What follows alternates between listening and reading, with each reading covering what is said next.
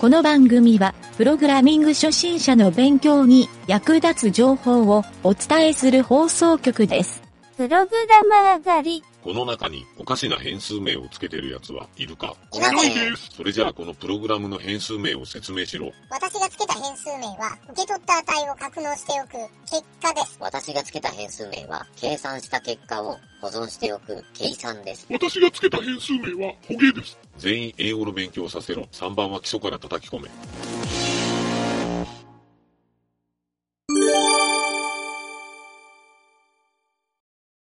えー俺のプログラミング学習法のコーナー。これはね、うんじゃあ今日も、ちょっとこのゆげたのうん学習法で、うん。ちょっと今日はね、学習法っていうよりちょっと、うん、コツっていう感じのうん。やつなんやけど、うん。まあ、南條はね、ようわかると思うんやけど、あの、プログラム言語でうん。会話をするっていう。このタイトルをちょっとつけてみようかな思ってね。うん。どういうことかって言ったら、うん。まあ、一つね、えー、プログラミング初心者の人のうん。悩みで大きいのが、うん。他人のソースコードを理解できないうん。っていうのが、うん。そういう悩みを持っとる人も多いと思うよね。うん。そういう人に、えーちょっと理解しやすくなるためにはっていうのを、あの別に偉そうに言うわけはないけど、こうやったらええんやないっていう感じで、うんとか、まあ俺がこうしとしよるよっていう体でちょっと言うてみようかなと思ってね。うん。うん。まあ、あのー簡単に言うてみたら、そのプログラミングを日本語翻訳しましょうっていう話なんよ。ほうほうほうほで要するにプログラム言語っていう、こう、うんなんか、ソースコードがあるやん。う。うん。これと会話をするために、うん。まあ、会話って言うとおかしいんやけど、それを翻訳するっていう意味の方が、音やけどね。で、プログラムってこう、大体どれも、上の行から1行ずつ、うん。まあ、英語を翻訳するかのように、うん。やっぱり読んでいくと思うよ。うん。で、多分ややこしいんが、えっ、と、if 文とか for 文が入った時に、うん。行が戻ったり、うん。進んだり、うん。えーまあ GoTo はベーシックしかないから、あんまりあれやけど、要するにそこまでうん。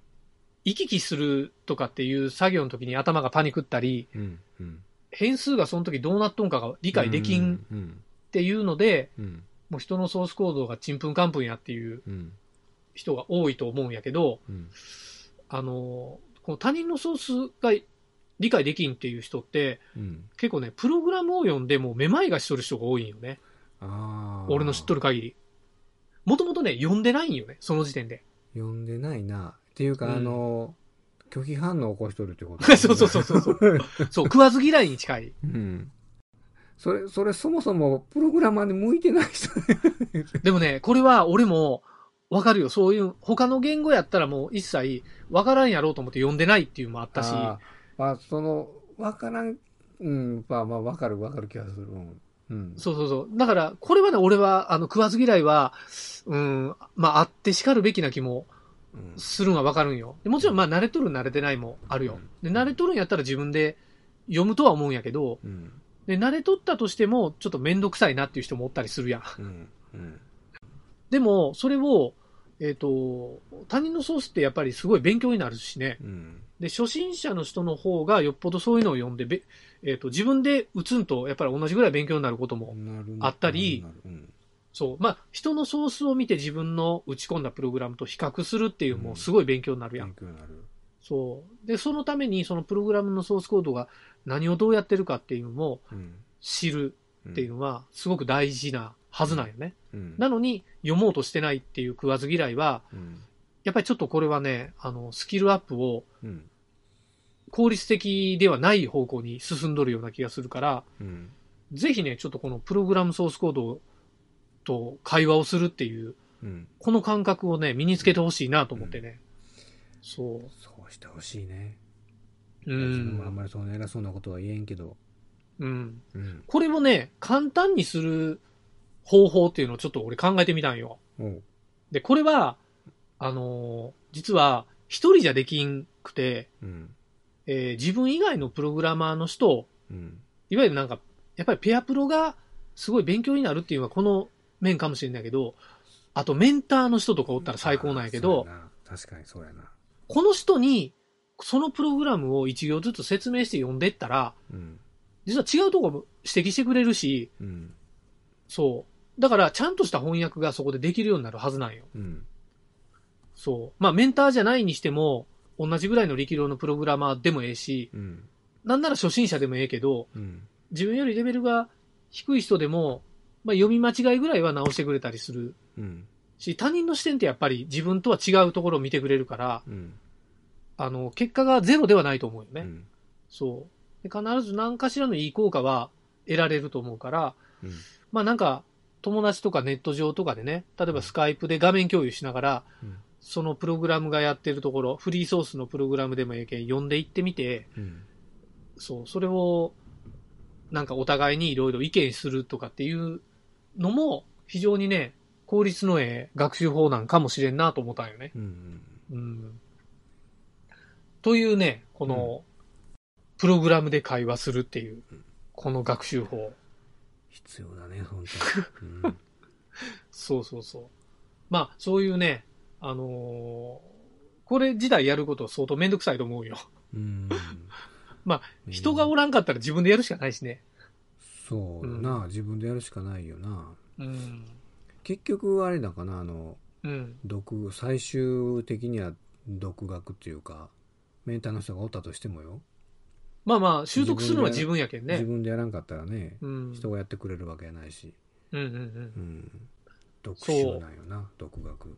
うんそう。このね、ちょっとね、俺あの、メンターの話をした時に、うん。ちょろっと思ったんが、うん。あの、プログラムをね、うん。する人、うん。する人っていうか、まあ実際に初心者でプログラムをするときにうん。何かこう課題があって、それをプログラミングするとするやん。うん。例えばこの問題をプログラムで解きなさいみたいなうん。課題があって、うん。プログラムを打ち込むやん。まあ、うん if 文とか for 文とか打ち込むやんか。うん。その答えってうん。結構人によって全然違うコードになるやん。うん。なるほやけど、うんプログラム初心者の人って、うん。その答えが一つしかないって結構思い込んどる人が多いんよ。あわかる？こあ、れ。わかる。わかる？わかる。で、結局ね、それを、うん、あのー人のソースを読むっていうのが、うん。プログラムを読むっていうのが俺は、それをどんどん自分に意識させてくれるというか、うんまあ、うんあ、こういう書き方もあるんやっていうのが、うん意識できるようになってからが、実はプログラムって楽しめるようになるやんか。うん。うん。でも、初心者の人はそれがストレスになる人が多くて、要するに、自分の書くんと違うっていうか、自分が正解じゃないみたいなストレスになる。そ、それね、うん逆で本当危険な考え方になるよね、それ。そう、でも意外とね、そういう人多くて、もちろん全員が全員じゃないんやけど、うん。で、そう思ったらちょっとやっぱり伸びにくい人になる、のなりがちやし、うん伸びにくいよ、本当そう。ほやけど、全然違うんで、あ、そういう書き方もあるっていうのが楽しめるようになったら、うんこれはね、、多分俺ほっといても伸びるプログラマーになるうんと思うよ。うん。例えば、一月前書いた自分のコードをみもう一回見直したら、あ、そう、ええねもうちょ。ちょっと違う書き方してみようかなとか、こう思うやろ？ええな。うん。やっぱなんかこう、あれやね、お漬物をつけるように一月寝かせるっていう、そうそう。うん。その思考は。悪くないかもね。うん。そしたら、あのーやっぱり自分のソースコードを見て、他人が書いたかのような、うん。まあその間に勉強してスキルアップしとったら、うん。ちょっと自分の稚拙な昔のコードっていうところに気づいたら、うん。そこがスキルアップしとるポイントやもんなう。ん。あー恥ずかしいと思ってもう一回書け直す。ある、それでもあるよ。あるよ、あるよ。あるよ。うんなんでこんな書き方しとったんやろかっていう。あるな。まあちょっとそういうね、うん。あの、プログラミング学習法でした。はい。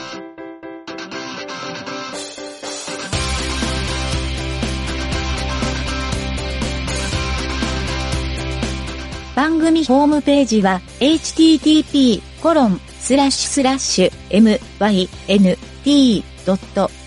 スラッシュラジオスラッシュ